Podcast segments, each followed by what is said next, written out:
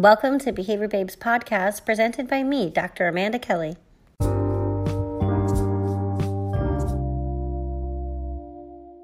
I'd like to give you a bit of information about my journey as a mentor and a professor and supervisor of individuals who are pursuing their certification in behavior analysis. When I was pursuing my own certification in behavior analysis, it was in 2006 and 2007 that I was receiving my supervision towards my certification. And at the time, I was receiving my supervision through the university program with which I was enrolled at the which was um, Simmons College, now Simmons University in Boston, Massachusetts. And we were so fortunate and so lucky to have a incredible um, professor, mentor, supervisor, leader, liaison, Dr. Susan Ainsleigh, who created our program and structured our mentoring and supervision experience. And I had the fortunate experience of being not only a student as a recipient of the services that were provided by Simmons University through our supervision and mentoring program, but after I graduated, I also had the opportunity while I was enrolled in my doctoral program to be a supervisor, to be a mentor for individuals pursuing certification.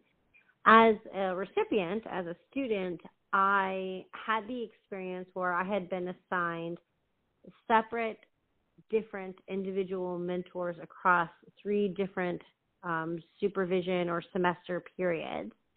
And um, shortly after, actually, while I was still enrolled, the requirements for increased hours in supervision were um, put into effect in place. And I actually um, crammed a bunch of my classes together so that I could, you know, work 60 hours, take 20 credit hours, and graduate, and then apply for the exam without needing to meet the increased supervision requirements. And you might have heard on other, um, you know, podcast episodes or talks or lectures where I've given where I've said that was one of the biggest professional mistakes I made.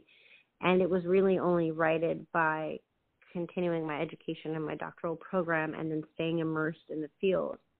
Um, I understand though completely like why we want to get done, why we want to just apply for the exam, like we're juggling so much. Like I do appreciate and connect to that. So my first students were while I was in my PhD program um, through the structure of the Simmons University mentorship um, uh, opportunity, if you will and I had two students at once, and they were it was just like such a very different experience.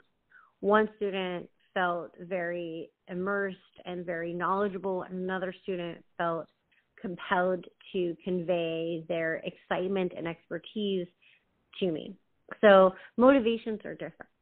As a student myself, I had three separate supervisors and mentors, which was highly unusual at the time. People were really going to a university saying, I want to study with X or I want to be with this person or on this topic. And um, I actually questioned whether or not I was getting an authentic experience because was I just being passed from mentor to mentor, mentor? Like who's available, which professor was there?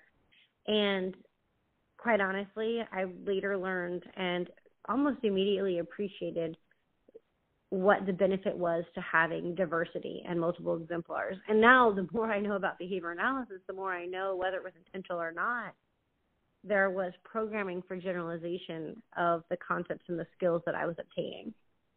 And once I've been in the role of providing information versus uh, what I consider in the role of receiving information, but let's be honest, we're always doing that in both directions, whether we're the student or the learner, or in reality, we're both in every situation, whether we see ourselves as the student or the learner.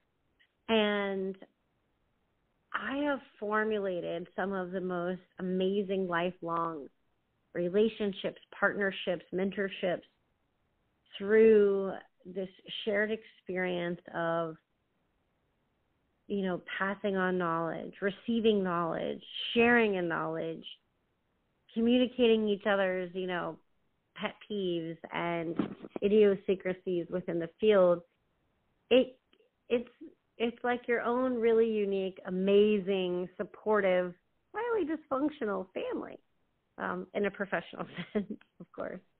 And when I look back and think about my own mentoring and supervision experience, like I have a difficulty drawing a line between like where somebody's official role with me starts and stops. And I don't mean that in a conflict of interest or dual relationship. I just mean sometimes people become such a part of the fabric of your life, even if they started as a very specific person in a very set relationship, that once you're beyond that or once you're years into that, it's hard to separate it from who you are um, as, in this case, a behavior analyst. And so part of what spurred my interest in sharing the story and talking to you and giving you an update is that today the results came out um, for the second, I think, wave of analysts and assistant analysts who have become certified by the Behavior Analyst Certification Board.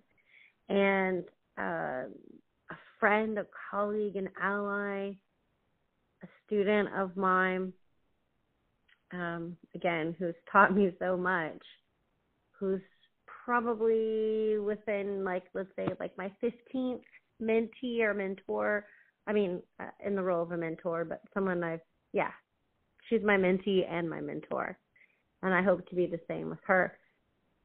But today she passed the exam and you know, I want to give a message to everybody that it's you know, there's test anxiety, there's other anxieties, there's all sorts of things that can influence whether or not you pass the exam, even if you are a stellar, incredible behavior changer. But when when I got the the, the news today, when I got the information, I thought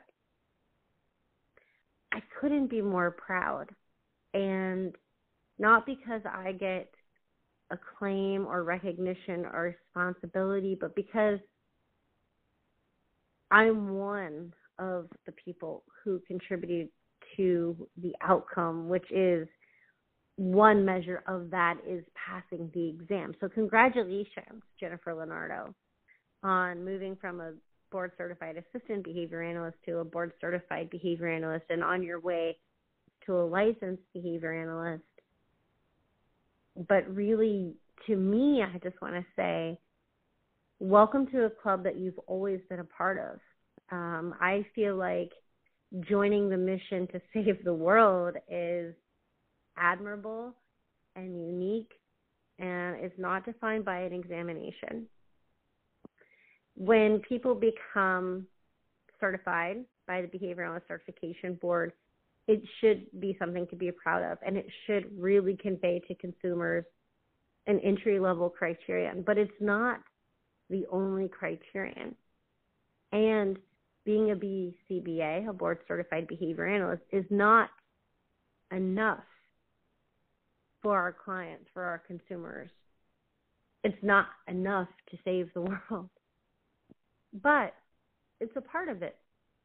And so, for those of you who have had exceptional mentors, reach out to them, thank them, remind them, applaud them, try to reinforce that behavior, um, and then try to emulate it. You know, be the change you want to see in the world. It's a cliche thing to say, but it's a really simple way to conceptualize our contributions as we all look to pay it forward. So, Jennifer, congratulations on becoming a board certified behavior analyst.